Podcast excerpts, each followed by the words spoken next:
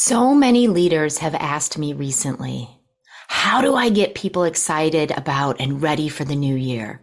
We have dealt with so much this year. How do we regroup and re-energize to start the year off strong? I created this podcast episode to respond to those questions. In it, I share what it takes to inspire ourselves and our teams, and I give you concrete guidance and examples of how to do so. I'm glad you're here to listen in.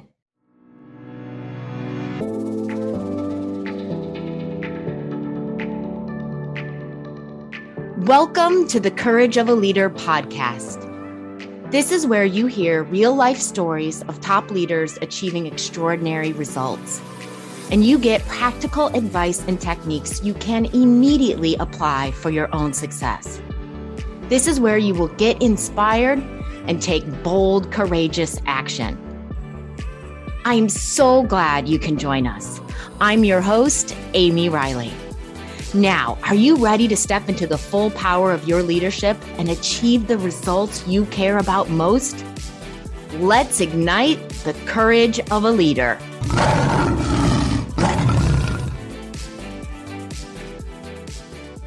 Every time I'm inspired, every time a leader inspires me to do something I haven't before, every time I see a leader is suddenly thinking and achieving in a new way Every time I'm so impressed by the extraordinary results someone has achieved. Every time I'm in awe of what a team has been able to accomplish. Every time one of those scenarios is true, those involved have demonstrated the courage of a leader. Every time. Courage is the constant variable. You can't inspire yourself or others if you don't have courage. Do you want to be a leader who inspires, engages, and gets extraordinary results? Then you want to practice intentionally demonstrating the courage of a leader. How do you do that? Let's look at the courage of a leader four pillars. The courage of a leader four pillars were created based on my over two decades of experience consulting with Fortune 50 companies, coaching executives, and developing leaders at all levels. I noticed that inspiration was always tied to demonstrating courage. Always. And there are four pillars of the courage of a leader that I have noticed and defined. The courage of a leader, four pillars are the courage to be authentically you, the courage to say what needs to be said, the courage to trust the legacy, that's your leadership legacy, and the courage to be bold and create the extraordinary. Let's talk about each. The first pillar, the courage to be authentically you. The most powerful and courageous way to be authentically you is to declare your leadership legacy and to use your leadership legacy as aspiration and guidance daily. If you haven't heard me talk about leadership legacies, let me briefly explain. A leadership legacy is an aspiration about how you want to be known or what you want to create.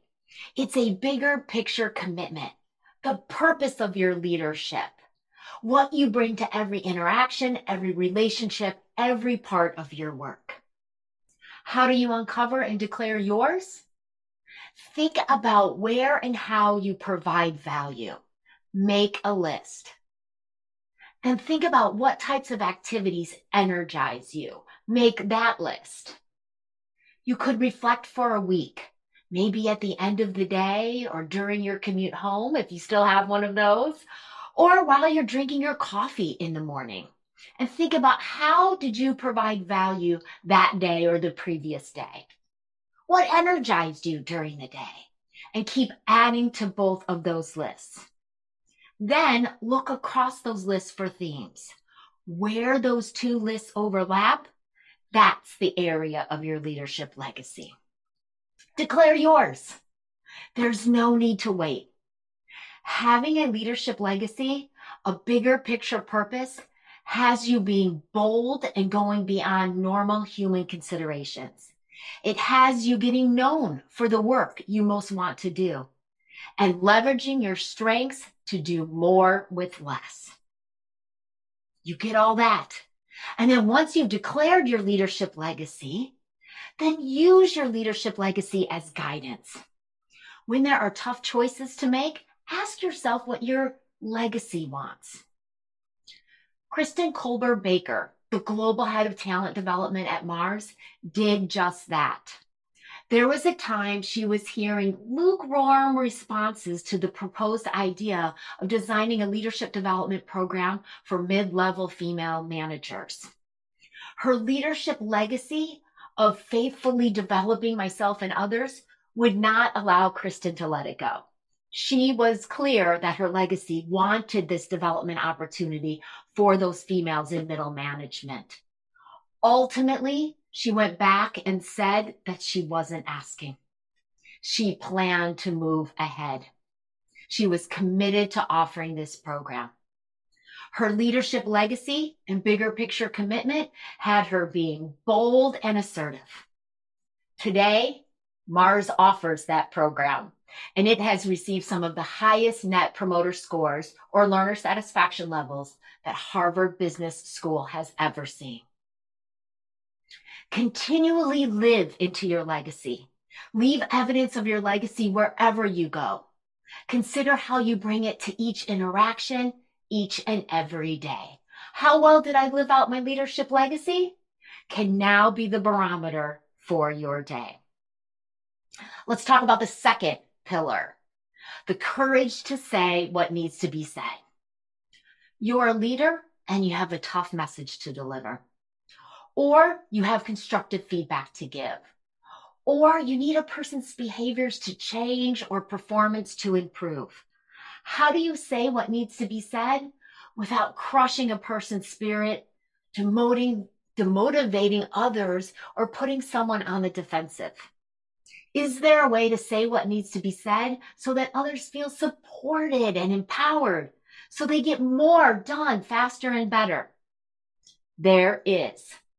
You've got to check your intentions, self edit, and stick to the facts. Before you run off to deliver the bad news or hide in your office and put it off as long as possible, check your intentions. What is the ideal outcome? What is this tough message in service of in the big picture? There's always a positive intention. Too often we get stopped at our concerns about how the person's going to take it or what they'll think of us as a result. You want to push past these concerns and identify the positive intent. I like to say that belief eats behavior for breakfast. This is playing off of the well known saying that culture eats strategy for breakfast. Belief eats behavior for breakfast. Ensuring our beliefs are empowering and tuning into the positive intent is a way more important than trying to robotically get some set of behaviors exactly right. There are times when someone is seemingly saying or doing all the right things, yet we don't buy it. That's because the person's beliefs are not fully in alignment with what they're saying. The next technique is self-editing. Editing ourselves. Courage is definitely needed here. You need to take a close look at what all is going on within yourself. Only then can you know what to edit out of your message because it's more about you, your knowledge, or your ego than it is about growing the person, improving the person's performance, or delivering a message that can be clearly understood and absorbed. It takes courage to take an honest look at yourself and edit yourself to say only what needs to be said.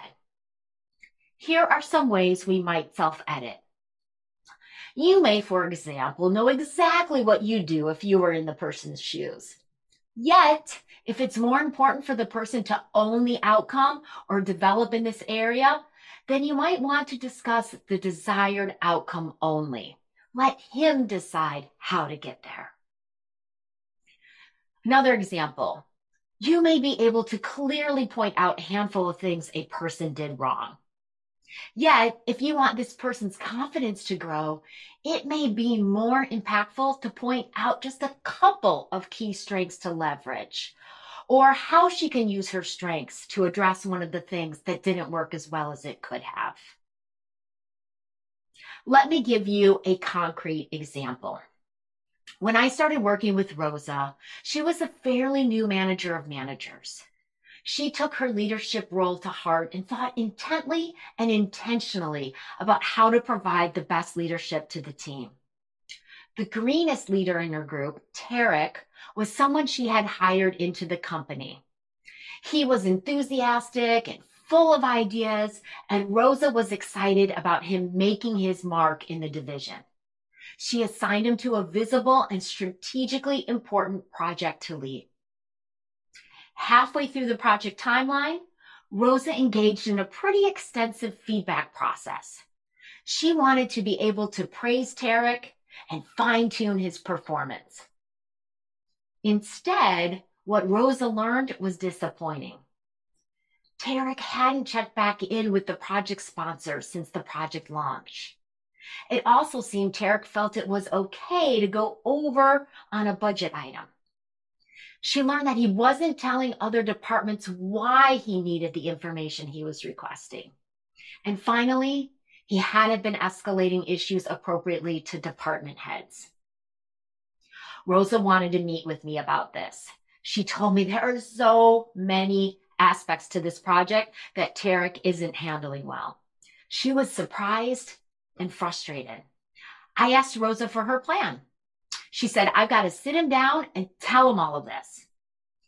I asked how she thought he'd respond. She thought this would devastate him. She was afraid it was going to shake his confidence. But she couldn't have him going on like this. Things needed to change. I agreed Yet I challenged Rosa. What if I told you to only give him two pieces of feedback? Rosa looked at me incredulously. Really, I said, pretend for a moment. What two pieces of feedback are most critical and would allow for the most important performance improvements? She didn't have to think too long. She determined that she'd share with him one, check back in with your project sponsor regularly. And then secondly, tell other departments why you're asking for the information. She rationalized. If Tarek is checking in with the sponsor, she'll ask questions about unresolved issues and budget items. I know her well, and she'll be supportive, not punitive. Then, if he's explaining to other departments why he needs the information, it'll slow him down and start the kinds of dialogue that need to take place. So Rosa did that. She gave him the two pieces of feedback. And Tarek heard the core message of needing to communicate and check in more. He focused on communication and the feedback at the end of the project sounded drastically different. Tarek had set up regular conversations with the project sponsor and tuned into the criteria and levers she asked about.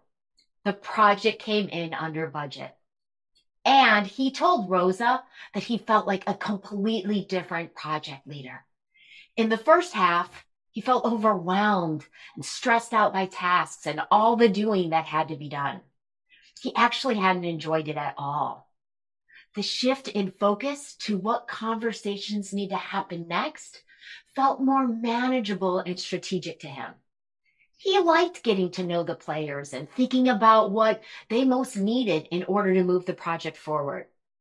If Rosa hadn't given him the focused feedback on checking in with his project sponsor and communicating differently when making requests, he would have determined that he didn't like being a project leader.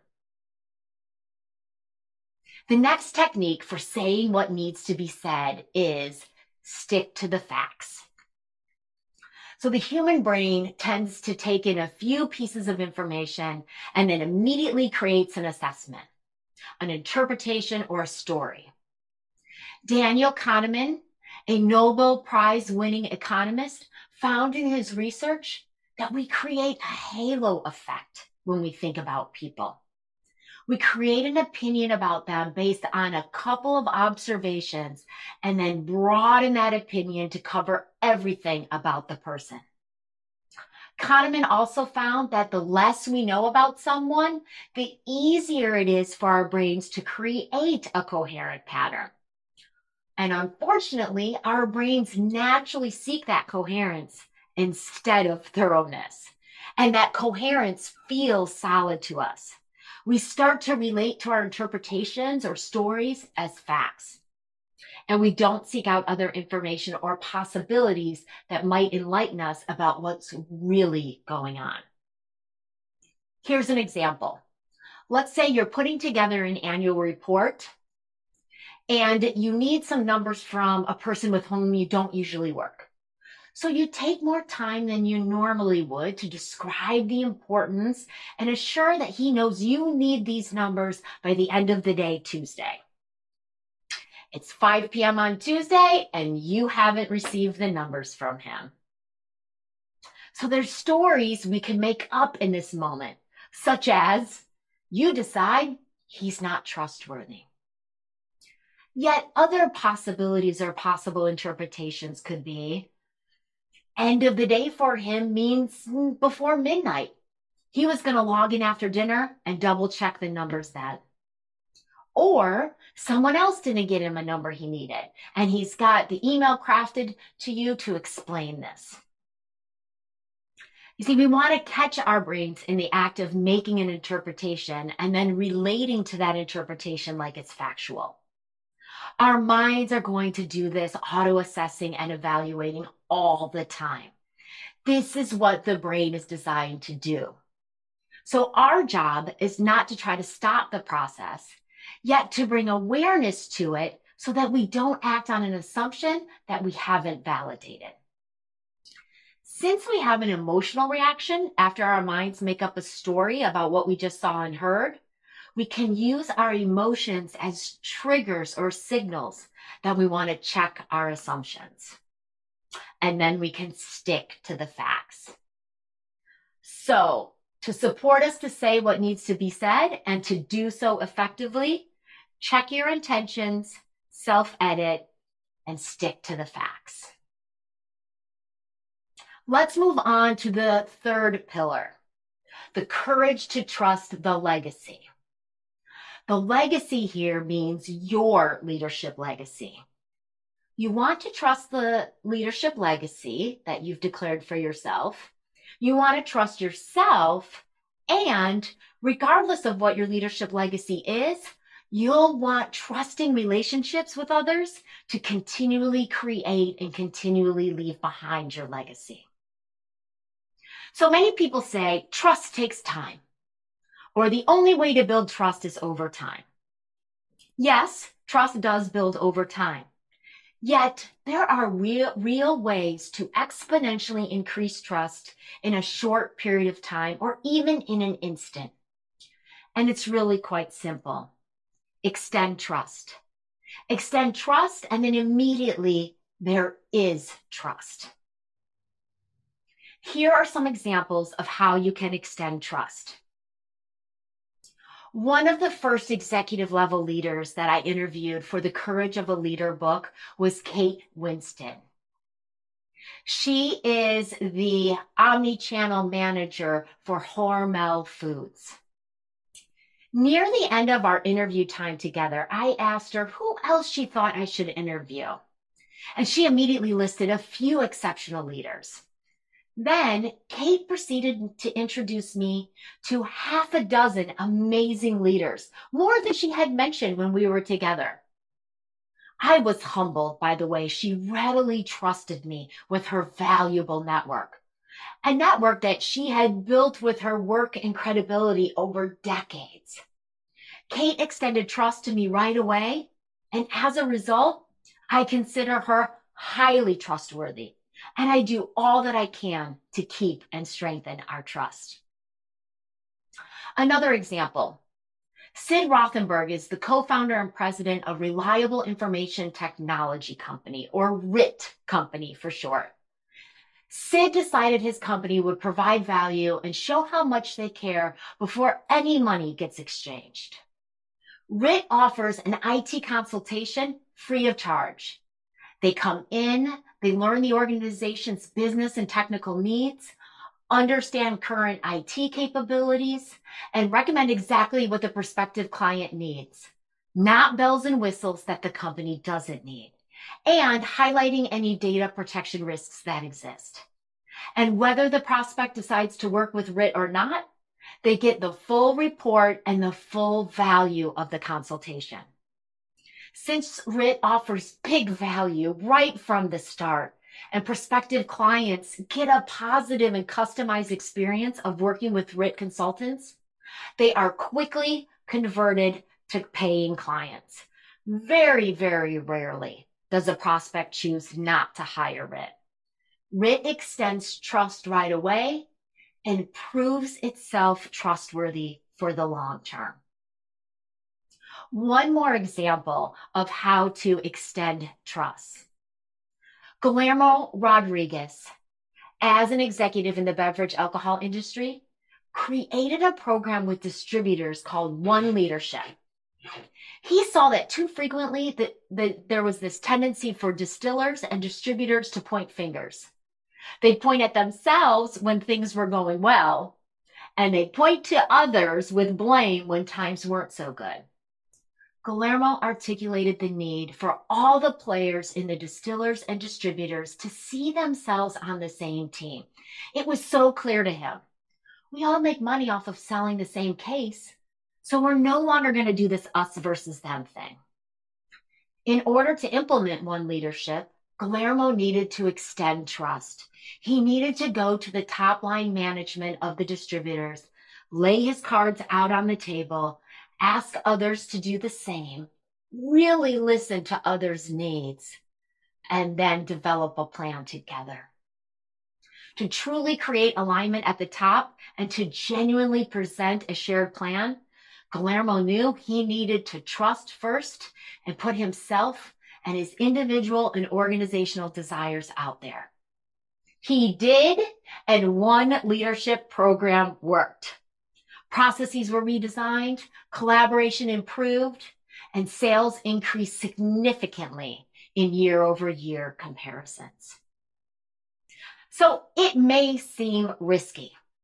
Trusting always is. It takes courage.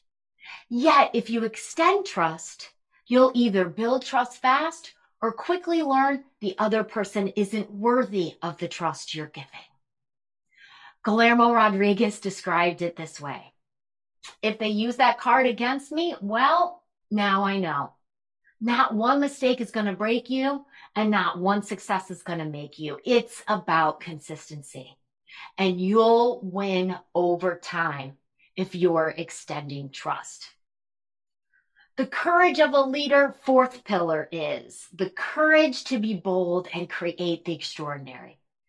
Go for nothing less than extraordinary.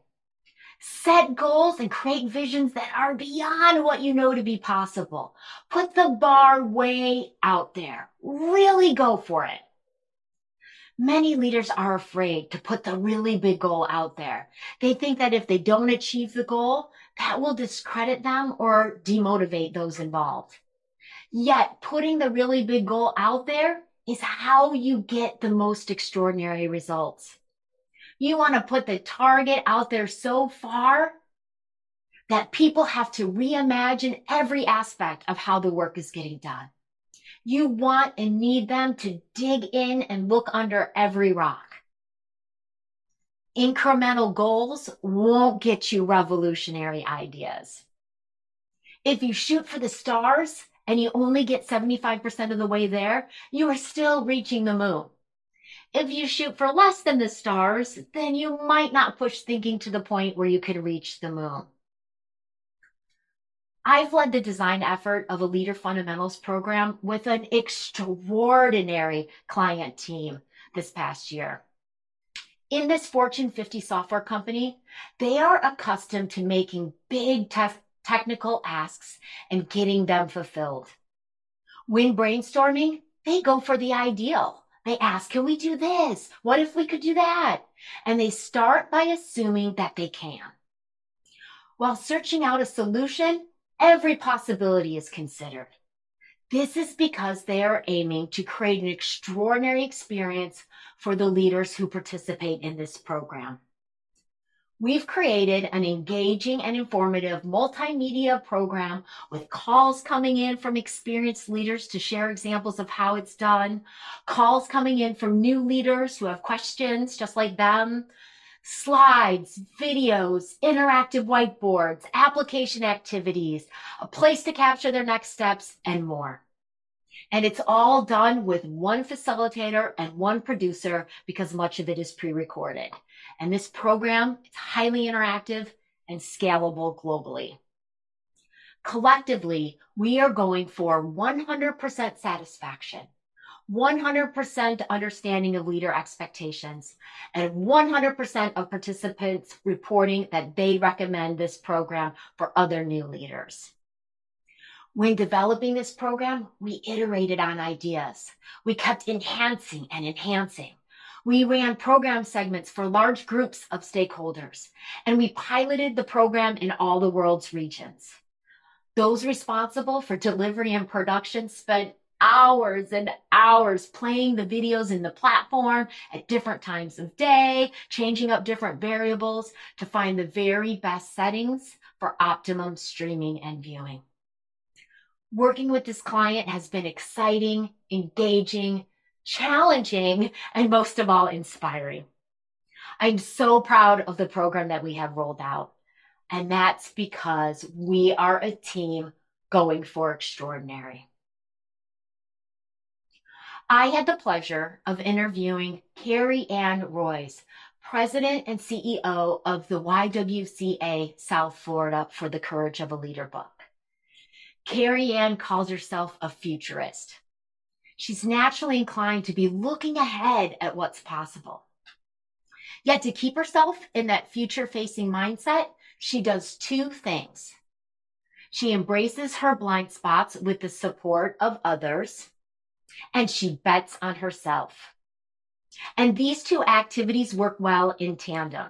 Carrie Ann is continually looking for what she doesn't readily see and where she can learn more or consider new approaches knowing that she's regularly uncovering and filling in those gaps allows her to bet on herself. When you're stepping out there in front of everyone else, you've got to be the person who's willing to bet on yourself.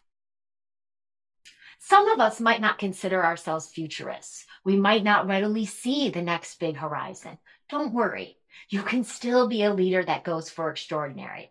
You've just got to involve other people, which all visionary leaders want to be doing anyway. I intentionally surround myself with big entrepreneurial thinkers and people who are constantly pushing me to consider what else is possible. I know I've got the right team around me when I feel overwhelmed. Because being someone who's an innate how to thinker, I know I'm on the right path when I'm feeling uncomfortable and inundated, because then I know I'm stretching the vision to a level where I can't readily see how we're going to get there. And that's when I know I'm going for extraordinary. How do you know when you're going for extraordinary? If you want to take your exploration of courage and how to demonstrate it further, check out the Inspire Your Team assessment. You can find the Inspire Your Team assessment on the Courage of a Leader website at courageofaleader.com slash inspire your team. Altogether, no spaces. This assessment will prompt you to consider more aspects of the Courage of a Leader four pillars. After taking the assessment, I suggest you really take note of where you are strong intentionally lean into and continue to leverage these aspects of your courage. This is where you currently have sources of inspiration for yourself and those around you. Then make note of where you are not able to rate yourself strong. Consider these and how you can use your unique strengths and passion to exhibit this kind of courage. If you'd like support, reach out to me at info at courageofaleader.com. I'd be happy to support you. My favorite and probably the most important courage practice you can engage in is to acknowledge yourself every day for the courage you have demonstrated that day. Maybe you stood up for someone in a moment. Maybe you took the time to get clear about your intentions for yourself and for another person in a situation. Maybe you spoke up in a new way. Maybe you kept a commitment with yourself. Acknowledge these. Recognize the courage of a leader in yourself. This will continue to ignite the courage and the passion inside of you. It will create momentum. And when you continually demonstrate the courage of a leader, you will be inspired and continually inspire those around you. I know you can do this because you've got the courage of a leader. Thank you for listening to the Courage of a Leader podcast. If you'd like to further explore this episode's topic, please reach out to me through the Courage of a Leader website at www.courageofaleader.com. I'd love to hear from you please take the time to leave a review on iTunes. That helps us expand our reach and get more people fully stepping into their leadership potential. Until next time, be bold and be brave because you've got the courage of a leader.